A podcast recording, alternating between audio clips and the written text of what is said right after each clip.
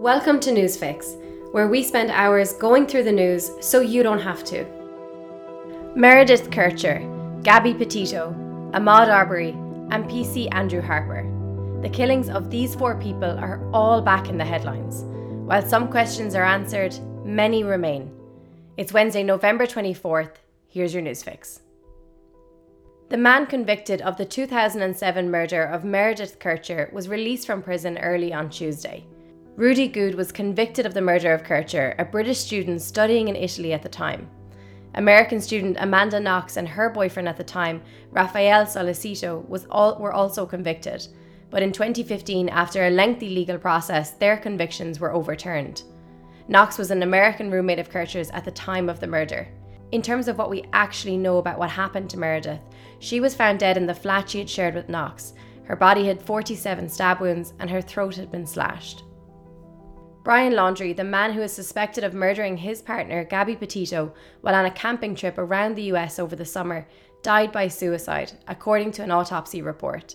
Laundrie, who had been missing for weeks while a person of interest in Petito's murder, died of a single gunshot wound to the head. Now, a story we're keeping a close eye on. Jury deliberations continue in the trial over the murder of Ahmaud Arbery. Three white men who were accused of murdering Arbery could face life sentences if convicted. For anyone wondering what this case is about, in February 2020, Arbery was shot and killed while out unarmed and out jogging in Georgia. He was shot by Travis McMichael, with video of the incident emerging months later. The defendants have argued Arbery was a suspect in a nearby theft and claim the incident was an attempted citizen's arrest, which was legal in Georgia, gone wrong. The makeup of the jury in this trial has made its own headlines. The 12 person jury comprises of 11 white people and one black person. As BBC News noted, the local community there is 55% black. The men's defence lawyer also sparked outrage in her closing statements in the trial by how she described Ahmaud Arbery. She said it was wrong to describe him as a victim, saying, quote, in his khaki shorts with no socks to cover his long, dirty toenails. Now, societal shifts. Anyone in England and Wales who kills an emergency service worker while committing a crime will receive a mandatory life sentence. Harper's Law is set to be brought into law soon, following a two year campaign by the widow of PC Andrew Harper.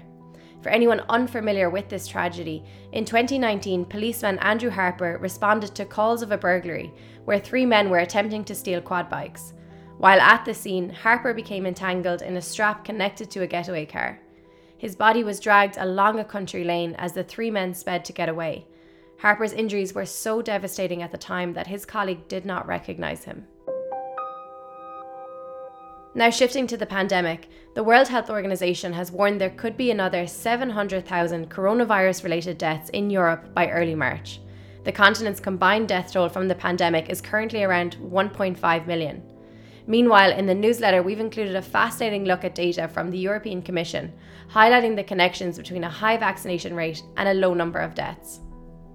A British MP has sparked debate after revealing her well behaved three month old baby was not allowed in the House of Commons. MP Stella Creasy tweeted the letter, which included a link to the House of Commons rules of behaviour and courtesies. In her tweet, Creasy said, Mothers in the mother of all Parliament are not to be seen or heard, it seems. In terms of context on this, the BBC had an interesting line saying, quote, While MPs are entitled to paid maternity leave for six months and a proxy vote, some have said it is difficult to obtain funding for adequate maternity cover. In Twitter trends, hashtag Kate and William are trending online at the moment. Why? On Monday, part one of a BBC documentary, The Princess and the Press, aired, including a joint statement from senior royals criticising the documentary for giving credibility to, quote, overblown and unfounded claims from unnamed sources. In terms of why they are specifically trending now, The Sun published an exclusive report saying the pair have now banned the BBC from screening their Christmas Carol concert in response. Instead, the event will be broadcast by ITV.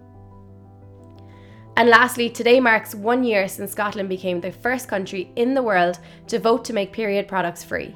By August of this year, the government had introduced the change, providing the free products for anyone who needed them. This meant there is now a legal obligation on local authorities and education providers to have free supplies.